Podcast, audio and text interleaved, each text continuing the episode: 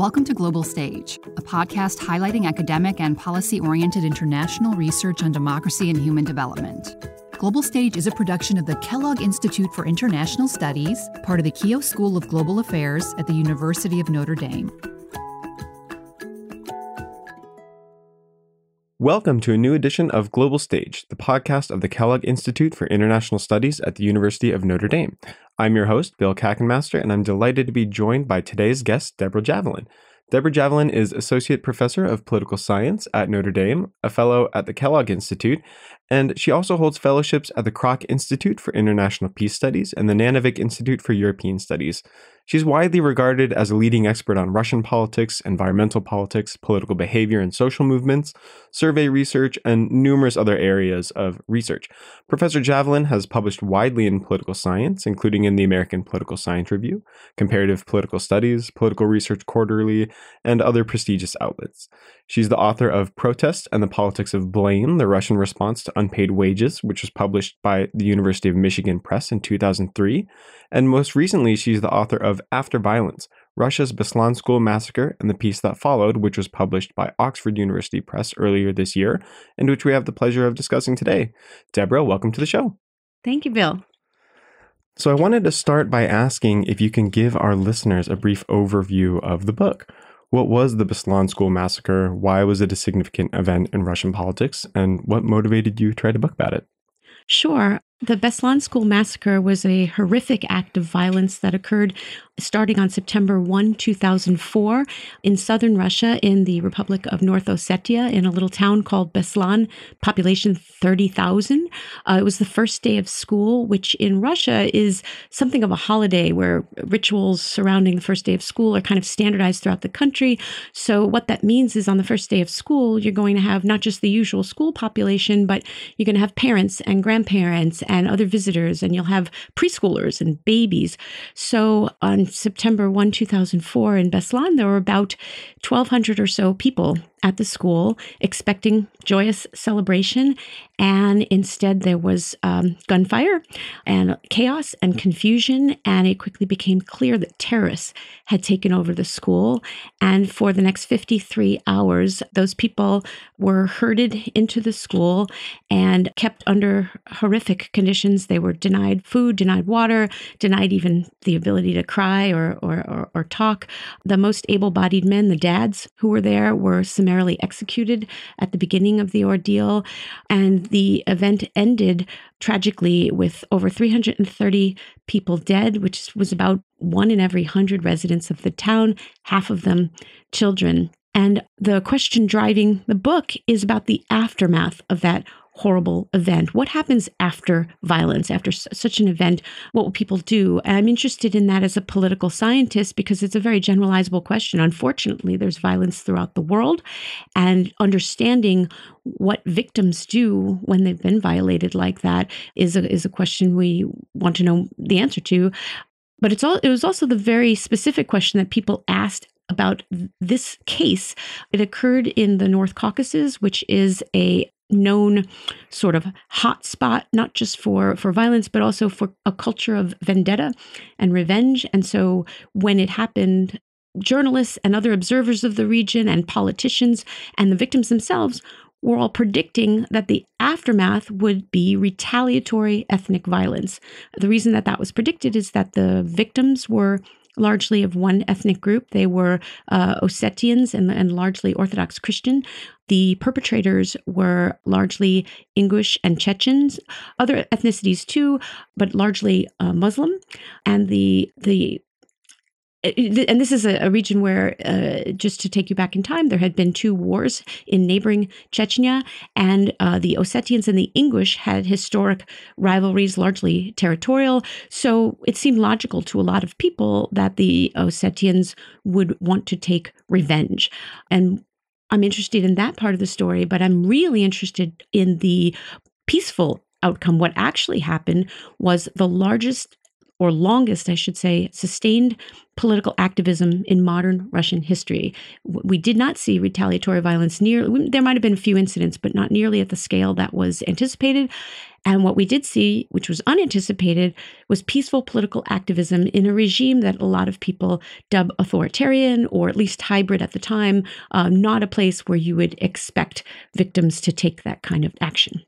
That's that's fascinating. It seems like an incredibly unlikely case of activism when all of the conditions and all of the circumstances were incentivizing the exact opposite, as you were discussing. So, what do you think motivated people to become activists when, as you outline and explain in the book, they had every reason to support violence? So the the book is is largely driven by that question and explores individual motivations.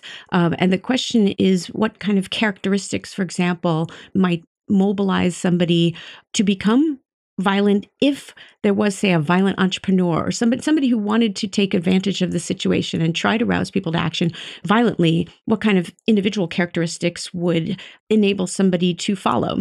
And then on the other side uh, in terms of activism the same kind of question what individual characteristics would be most uh, statistically significant if we're talking in the language of social science uh, meaning which characteristics would be most meaningful in describing a potential activist and there are many findings in the book so you could tell me which one ones interest you most, but I'll I'll tell you the the one that is one of the first chapters on the different characteristics that that go into explaining why politics and not violence, and that would be the emotion of anger. And I focus on that because so often when we think about um, violence begetting more violent, by violence begetting more violence, we attribute motivations to an emotional state of anger. And in some ways, that means that we criticize feeling angry or being angry because we worry that it will fuel an already explosive situation. And what I find in my research is that you really can't tell much from the emotion of anger, you cannot tell much about an outcome of retaliatory violence. An, an angry person and a less angry person um, are equally likely or unlikely to support violence. Where anger seems to play this really critical role is in promoting peaceful political activism. And I've had a chance to really reflect on that finding. And to me, it, it makes sense in all sorts of cases where where we're trying to sustain activism. I actually think that activist leaders themselves try to understand what will it take to get people not just motivated for like a one off political action, but to actually stay engaged and continue to, to be mobilized to persist until they see outcomes. And I think that sustaining anger is a valuable lesson to be learned from the Beslan victims. Sustaining anger is actually not that easy. And people, anger dissipates and people move on with their lives. And from an activist perspective, reminding them of injustices and, and other reasons why they should stay engaged works when people feel that anger. So I think anger is maybe a healthy civic mm. emotion, um, and that's that's something that um, I I argue for in, in the concluding chapters. I think the research speaks to that point. Mm. That's that's absolutely fascinating. So anger, it sounds like, is is in a way it's emotional, but it's quite rational for these activists. It can be translated into a form of mobilization or a strategy. So the anger part is really interesting. What else did you find as um, drivers of political activism and not violence? Yeah, that's a great question. I also maybe I should just also fill in the blank uh, because yeah. I realized that the part of the story that I didn't tell is why the victims should be angry in politics. So if you don't mind, I'll please, yes, I'm going to uh, jump in with that you because it may without telling that part of the story it may seem unusual to feel anger and express it politically if this was a terrorist act. And that's certainly what the russian government wanted us to believe that what could they do after all? You know pe- terrorism happens and if the victims are angry at anyone it should be against the terrorists. But the victims are angry because they saw the outcome of the hostage taking as government bungling. So the there were some hostages who were killed by the terrorists, and that was uh, recorded, and people people witnessed it. But the vast majority of the hostages who died died thanks to an explosion that happened on the school roof that set fire to the roof and then caved in. And then there was, um, well, it's not, I should say it's not clear. They, they, there have been investigations that the victims claim were designed to exonerate the government from any criticism when the victims believe that what, what happened in the aftermath was due to the government. They mm-hmm. believe that their children essentially were killed by government forces who were more concerned about killing bad guys than they were about rescuing hostages. That this this hostage rescue operation was really just a kill the bad guys at all cost operation, and Russia has done that before. And that was another criticism. that This was a time period when there had been other hostage takings, famously in a 2002 incident in a Moscow theater. There was also um, a hostage taking in a nearby hospital. Um, there were apartment bombings. There have been uh, there had been a, a sequence of events, and they thought that the Russian government by this point should have some more humane approaches to counterterrorism that involve first and foremost saving as many innocent lives as possible. And they don't believe that the Russian government did that. In fact, they believe that the Russian government caused more deaths than otherwise might have happened and aimed at a cover up um, so that they wouldn't be, uh, so that uh, their actions wouldn't be discovered. So, wouldn't you be angry? Right? I mean so so yes anger is is a, a rash like you said that's a really good word for it. Anger is rational. It makes mm-hmm. it makes a lot of sense to be mm-hmm. angry in such a situation and to stifle it and to to fear it rather than to think okay well how can this anger be productively channeled? Mm-hmm. um, that would that's misguided in my opinion um, and i think supported by the evidence. Right so your another your, your other question though is what else yeah well that's okay so so so it seems that anger is rational in the sense not only of activists, uh, rational in terms of, of, of, being part of a rational activist strategy for sustaining mobilization and collective action, but also for identifying the targets of that political activism, not just the terrorists, but also the government. To hear, to sort of hear what you're you're you're saying, which is really interesting to me. So, what else was surprising to you in terms of the findings? Surprising. Let me see. Well, I'll go the flip side. So then the, the question would be if anger doesn't motivate somebody to behave violently, what does? Mm-hmm. Um, and some of the questions that we asked of our victims had to do with basic prejudice. They were very seemingly innocent questions about your willingness to mix with ethnic others. These, these are questions that are used in the American General Social Survey um, and elsewhere uh, to measure uh, racial attitudes um, or, or, or attitudes toward other ethnicities. And they would be things like, how would you feel if someone in your family wanted to marry someone of the other ethnicity? How would you feel if someone in your family invited someone home for dinner who was that other ethnicity? How would you feel about your kids going to school um, you know, in, in, interethnic mingling in school. And those kind of questions are non-emotional. They're just very matter of fact. How do you feel about how do you feel about um, those kinds of interactions? And those are better predictors mm. of whether somebody would support outright murder as retaliation for murder. So it's not so innocuous. And and i would point out that um, these are very widespread feelings, right? Especially, say, intermarriage. Uh, often, inter, uh, being opposed to ethnic intermarriage seems defensible to a, lot of people. Like, I'm not, I, I'm not racist. I'm not prejudiced. It's, it's just that I wouldn't want my daughter to marry one of those. But the the data from the Beslan victims shows that if we're going to see retaliation along ethnic lines f- from any sort of part of the human psyche, it has its some of its origins anyway. Any if it has it anywhere, it's going to be in these base in this basic discomfort with ethnic mm. others that allows for dehumanization, which then allows you to say, "Yeah, uh, I'm comfortable seeing those people murdered." Yeah, that's uh, well, it's it's horrifying that people I think hold those views and then would support outright murder based on those views. Um, but one thing I think is um, so interesting about the book or so impressive about the book is how you were able to collect this information in the first place.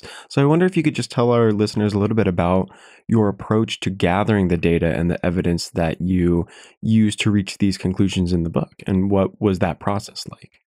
Thank you for that that great question.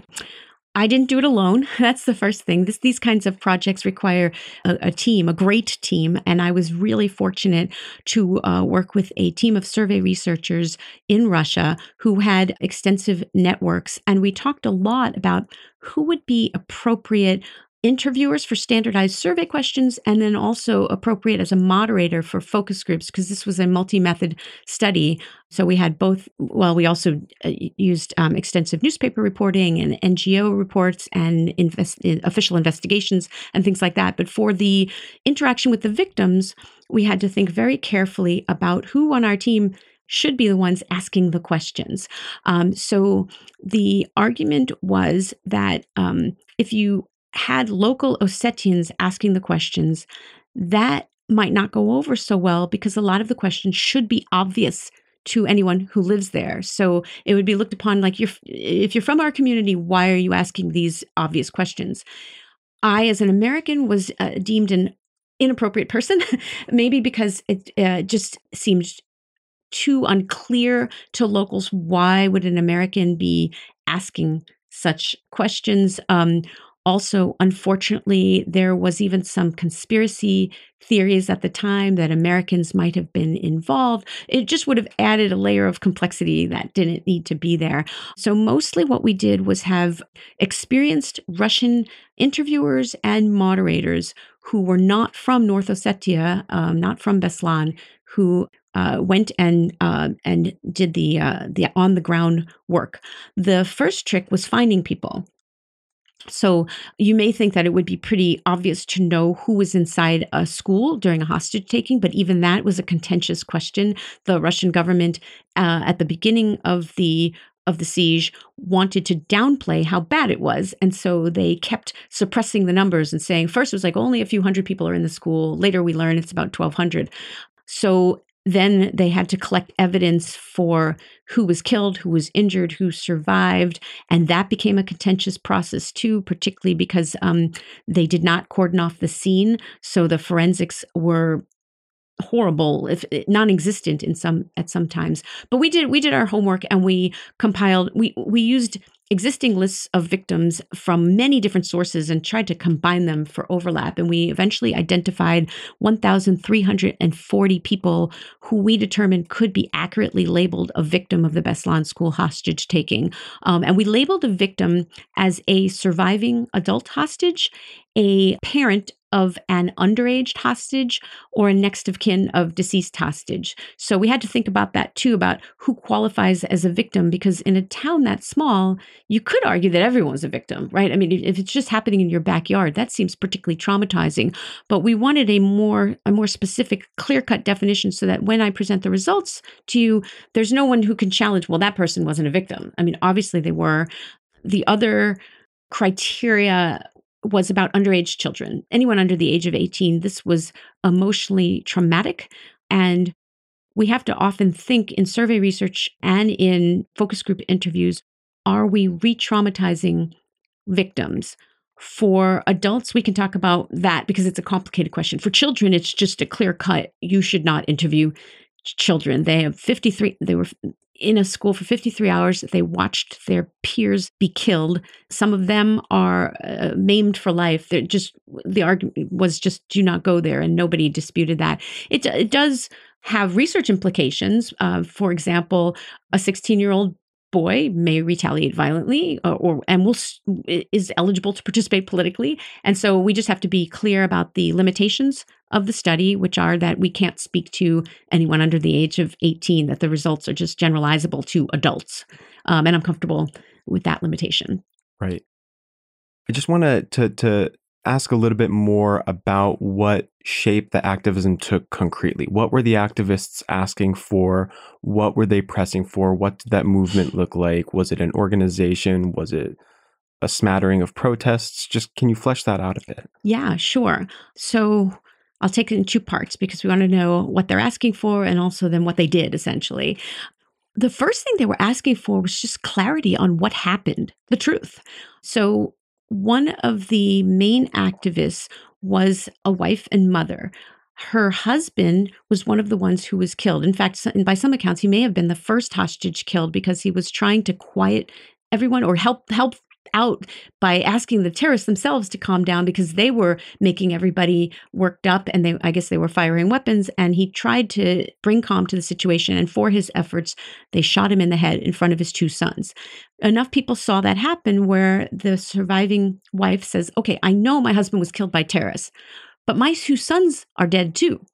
and nobody saw a terrorist kill them. I don't believe that that's how it happened. So I want to know exactly what happened. I, I need that kind of closure. And they did not believe the government account, which was just too flippant, too, you know, well, it was a terrorist attack, so everybody died because of the terrorists. So they want sort of the equivalent of our 9 11 commission, right? A, a real accounting. Um, and they themselves did a lot of that investigating. As a matter of fact, there was a dissenting me- member of the parliamentary commission that was investigating the hostage taking. And that, that parliamentary commission's report was widely disputed by the hostages or, or the victims or the survivors. But there's this dissenting member who did his own report. He was a he was a weapons expert, and they trusted him, and he listened to them. And a lot of the hostages' reports all uh, reinforced each other. They sounded believable and they were contrary to the reports of government officials who weren't even there. so they they want the government basically to admit its own actions, admit its culpability in what happened. There are other demands as well. For example, one is to have a law on the status of victims of a terrorist attack. And this is another concept that is not unique to Russia. It's difficult to understand how to codify in law what a victim of a terrorist act should be entitled to. But from their perspective, especially if it was government bungling, shouldn't the state take care of them afterwards? Because many of them have injuries for life. They're not going anywhere. You know, you know, if, if you're in a wheelchair, for example, you're in a wheelchair and you need the government to take care of you for life. And then especially if you think that the government is the source of you being in a wheelchair, they should really take care of you for life. The amount that the government paid for each deceased victim was something like $3,500 worth of rubles. And then they tossed them a little bit more for funeral expenses. And it was insulting, right? It was just, it seemed like such a horrible, devastating thing to happen to your family. And then the government's just tossing you a few bucks and hoping that you will go away. So they also wanted the government to be kinder. And instead, what the government did is harass them. Harass the, the government harassed the victim activists, the their attorney, who eventually needed to quit um, because his life was threatened. And uh, the government harassed the journalists who were nobly covering the activism and and uh, I salute them and am so appreciative of their efforts because it's how a lot of us know these very specific details. It's the activists who go and do the activism and uncover the evidence, and then it's the journalists who amplify their efforts by putting it in print. So that's that's some of what they wanted. Um, how they organized very shortly after the hostage taking, as a matter of almost immediately, there were spontaneous protests. This is a small town. And when I asked a lot of uh, some of the questions asked, sort of like, how did this happen?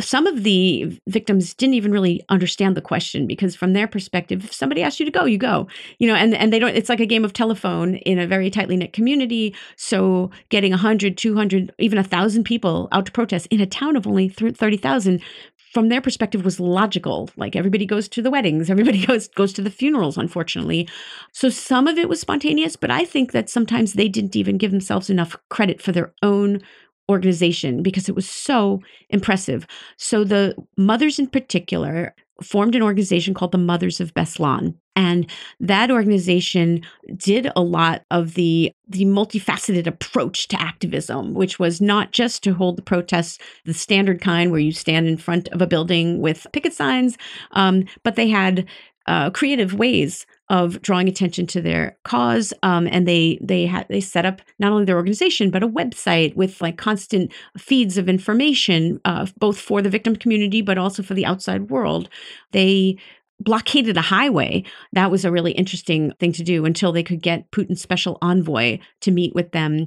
They uh, had they went on hunger strikes. They staged courtroom sit-ins. Um, but it wasn't just Mothers of Beslan. Uh, what's interesting here from a the perspective of people who study social movements is that there were disagreements within the activist community and some of the most active women eventually split. So a second organization called Voice of Beslan came into being. And the kind of things that they disagreed over were strategy and tactics, where Voice of Beslan ended up becoming the more you could say extreme organization. I'm not sure I favor that word so much because it sounds like something that the, the government could use to to harass them and even take legal action and which the government did but they were more willing to go out on a limb and call out President Putin for his role, whereas the Mothers of Beslan wanted to take a more sort of insider approach and try to work with Putin.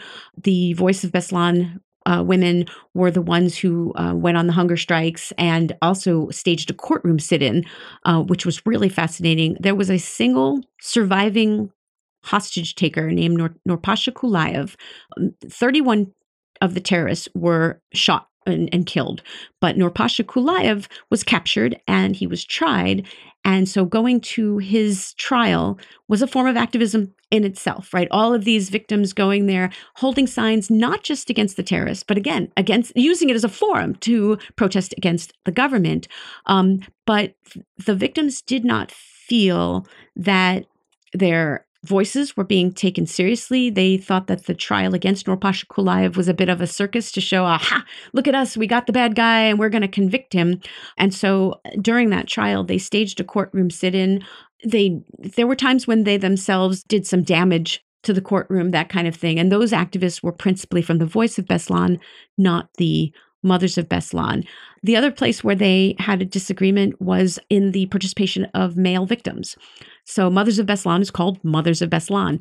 Men did participate in the activities organized by Mothers of Beslan. For example, if they said, Hey, we're going to have a rally, we're going to have a protest, would you please come? Or, or sometimes it wasn't even, Would you please come? We're having a protest, just men, please come. Um, and the men would show up. But the Voice of Beslan activists thought that there was a, a, a bigger role for men. They particularly were cognizant of the um, lesser status accorded to women in both North Ossetian society and the larger Russian society. And they thought that the male victims could be helpful there, right, in making them be taken more seriously. And the Mothers of Beslan, I guess, just you know, their mission, their idea of their organization was just different. In my view, as an outsider, um, I do understand that there were sometimes hard feelings between the people in these organizations. But again, I commend them all for their activism. And I think that they worked together when they needed to. They came together. Um, there were times when they were certainly uh, in conflict, but it's completely understandable. They all suffered so greatly, and they often suffered in different ways. Mothers of Beslan tended to be the the surviving parents of children who were killed. That's true for many of the voice of most of the voice of Beslan activists as well but some of the hard hard feelings and difficulties in the activist community and in the victim community more largely was for the parents whose children survived but still needed a great deal of assistance and they weren't sure where to get it and they often asked the activists please do something on behalf of my child. And the activists from their perspective were like I, I lost my child. You're you're asking too much of me. I'm I'm trying to get to the truth, the bottom of uh, the, the the the truth for what happened to my child and why my child is dead. Lucky you, you have a living child, um, and you're going to ask me to give some of my time to that activism. I just don't have the bandwidth. But you could also appreciate the perspective of the parents whose children were living and maybe needed constant care. So they didn't have the time in their minds for activism either and just wanted their fellow survivors to be supportive. And so it, it made for the the chapter on th- these discussions it made for very interesting discussion and the victims themselves wanted to talk about these difficulties more than almost any other subject but it didn't it didn't necessarily have sort of a uh, social science finding so much as just pointing out the, the the the real difficulties for victims to organize after some, this kind of activism, uh, after this kind of horrific incident. Yeah.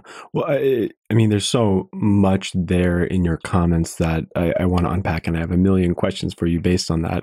One is um, there's so many great stories in the book, and one of the stories that um, I've heard you tell before related to this idea of gender is the different roles that men and women played, and how some of the men thought that one thing they could do was to try to unpack the forensics of Beslan. So they all packed in this truck and then said, well, there's no way you could have fit that many terrorists in this truck. So the government report of what happened at Beslan is inaccurate. And so I was just wondering what is what were some of the different roles that men and women played first Yes, because that that is I found that particularly fascinating as well because so many of the photos that you might see in newspapers and elsewhere of the victims uh, focus on the women, particularly women in mourning clothing, holding photos of their deceased children, and it makes for compelling imagery and bringing attention to their cause.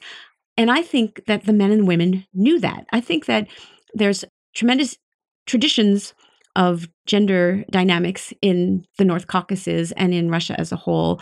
And rather than fight against them, what the victims seem to do is to say, okay, we all want the truth. What what's your lane, what's my lane, for better or for worse, right? But the incident that you described was one that was better suited for the male victims. And the story goes like this The Russian government claimed that there were only 32 terrorists. Why would they claim that? It's very self-serving. If if you've killed 31 and you bury 31 terrorists and you have one that you're trying and and then you convict job over D- you know look pat ourselves on the back we've done it we've fought terrorism. This was a successful counter-terrorist operation. The russian government is tough competent. We did what we were supposed to do. Well the victims there's you know around 1200 of them in the building. They had 53 hours to count terrorists. I don't think I saw a single report of a victim saying we agree with the government that there were only 32 mm. terrorists. And it defies logic, too, to imagine that 32 people who need to sleep are going to somehow be able to control 1,200 or so people in a big building.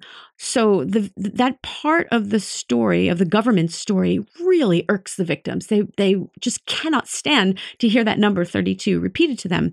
So what could you do? You could you could say as they did, you could say, We were all there and you're wrong. You weren't there. We've counted terrorists. I can, one of them said, I can name them because they even heard their names. But another thing you could do is say, Okay, well, the government, here's the government narrative of how those 32 terrorists supposedly got into a school in the first place. Let's look at what they're saying and try to recreate the incident. So, what the government said is there was a terrorist camp in Ingushetia, which is the republic that is next to North Ossetia.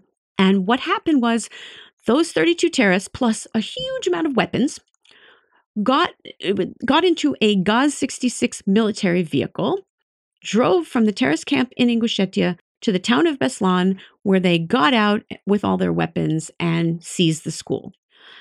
And the North Ossetian men the residents of Beslan said, Well, okay, a Gaz 66 military vehicle. I've been in one of those vehicles before. I've served in the military. And I can tell you that it can't carry that much weight. As a matter of fact, I myself went to Wikipedia just to look up this vehicle. And then you think about what an average man weighs.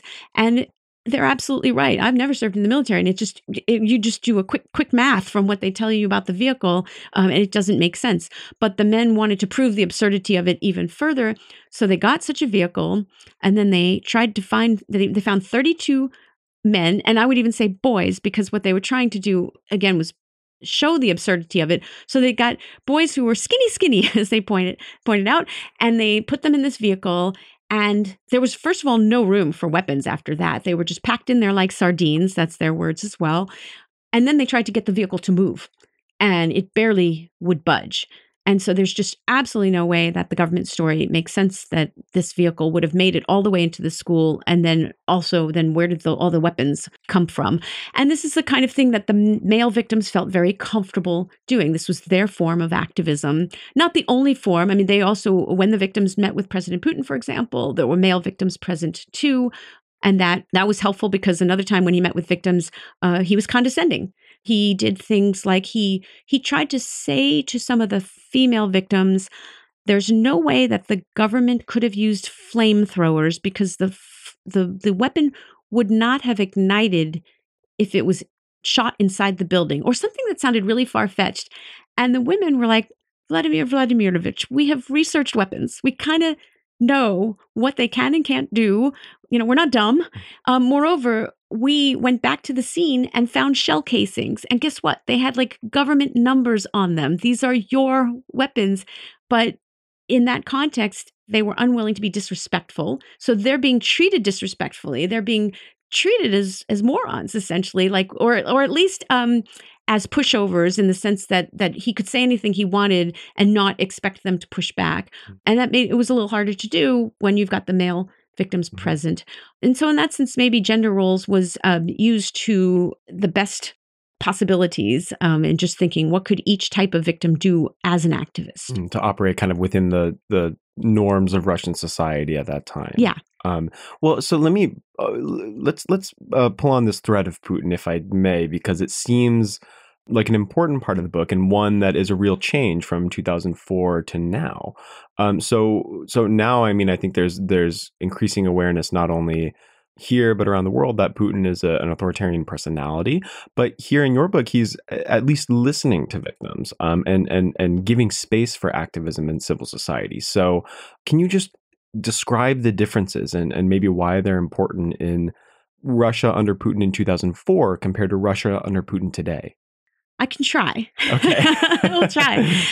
I would say that Putin had a uh, more permissive approach to civil society in 2004, particularly when it didn't threaten his continuation as president. I did other work apart from this book on civil society activism in many aspects of civic life where, yeah, he was a supporter and he did want to, you know, make sure that streetlights function and that schools are, you know, those kinds of things that don't necessarily threaten his continuation as, as president. And even with the Beslan victims, they were pretty sympathetic, right? You you it's it's a little hard to be completely dismissive of mothers who've lost children.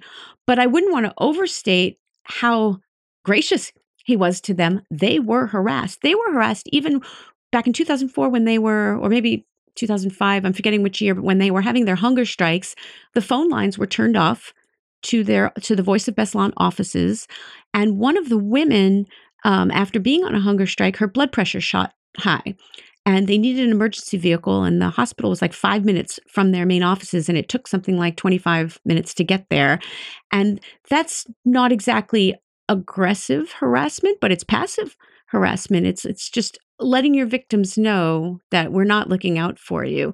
And as I mentioned before, their lawyer, their their attorney was harassed to the point of thinking he needed to step away. And that's a very big deal and the victims themselves were harassed often used by being sued by by being taken to court for in one instance using a a road sign that said Kurs Putina, which means Putin's course. The victims held this sign and had it point to the school, which was essentially challenging the leadership and saying this outcome is on you this came from your behavior.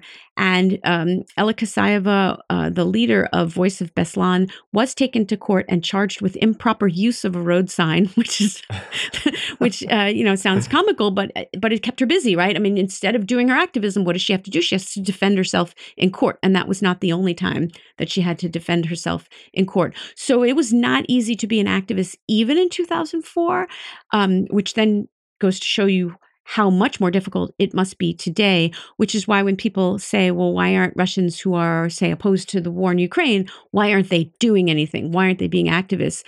I would challenge people who said that to ask themselves how often they buck their government, even here in a democracy where the stakes are pretty low and nothing bad is going to really happen to you. If it was that hard for activism in 2004, imagine what it must be in the year 2023. Mm. Not to excuse Russians who are pro war, at all. But the ones who are anti war do face very difficult considerations. Difficult considerations and, and, and just practical obstacles to activism in front of them, it sounds like. And, and as you mentioned, the stakes are just incredibly high for this activism. And one high stakes arena that you uh, kind of outline in the book is the European Court of Human Rights. So I wonder if you could just tell our listeners the story of the activists and their case before the European Court of Human Rights. Yeah, thank you.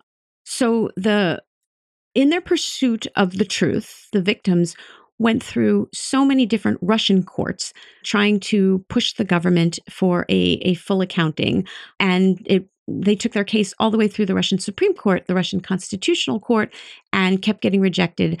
Um, which just goes to show you the tenacity of these amazing victims because this is a multi-year effort. This is an uh, with constant uh, failure and disappointment and yet they kept at it with their eye on the European Court of Human Rights for the entire time I would argue. I mean they they did not necessarily expect good treatment in their own country but they were willing to give it a go.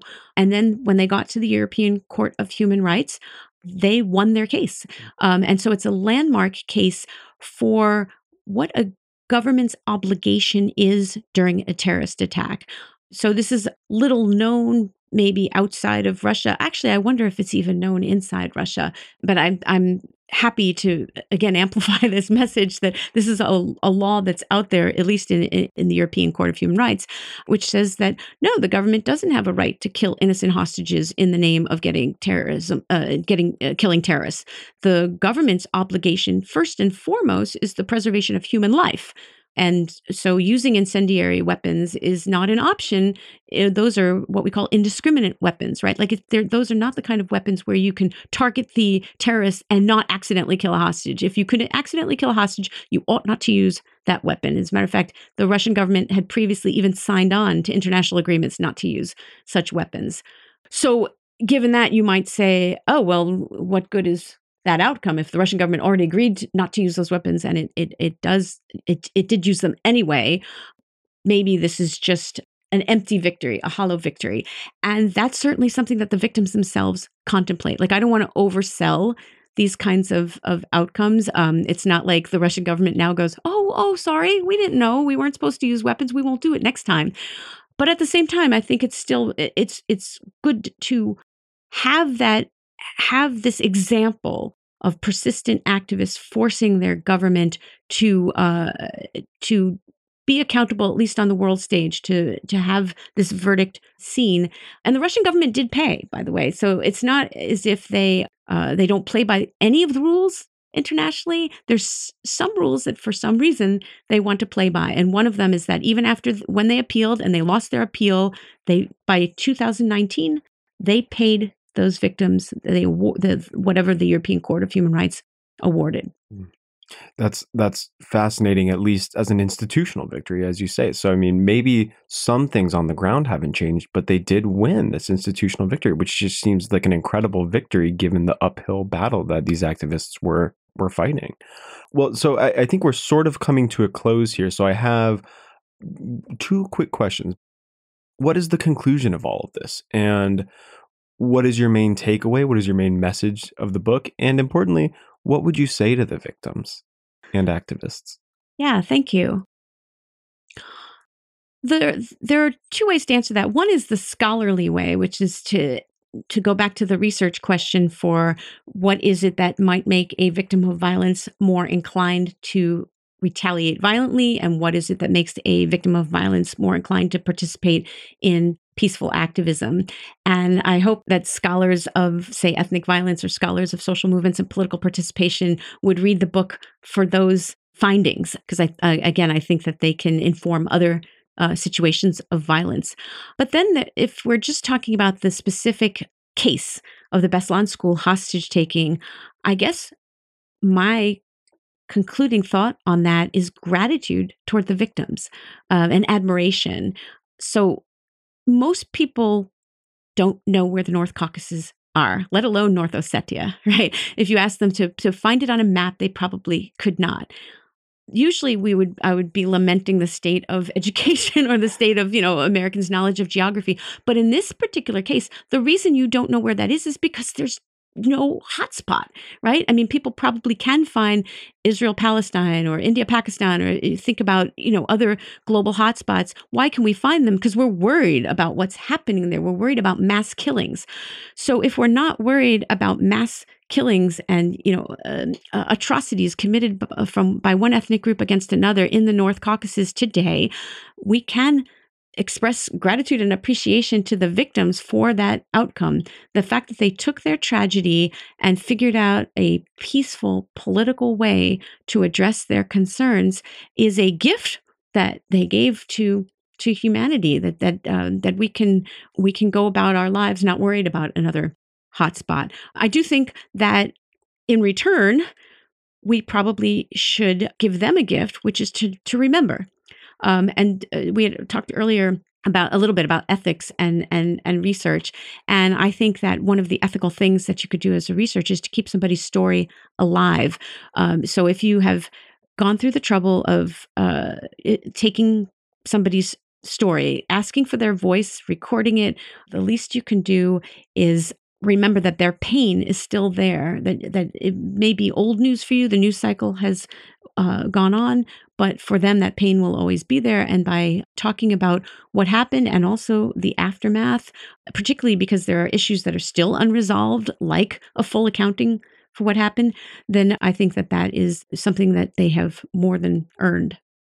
Oh absolutely. Well that's a that's a great note to end on. But before that i wanted to ask is there anything I didn't ask that you want me to ask?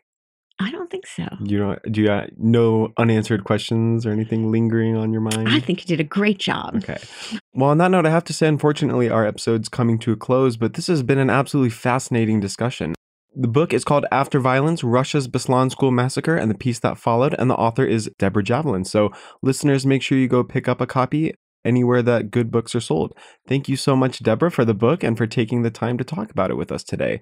Thanks also to you, our listeners. Stay tuned for the next edition of the Global News Podcast from the Kellogg Institute for International Studies at the University of Notre Dame. Listening to Global Stage, produced by the Kellogg Institute for International Studies. Listen to other episodes here or wherever you get your podcasts. Global Stage also can be found online at kellogg.nd.edu or by asking your smart speaker to play Global Stage.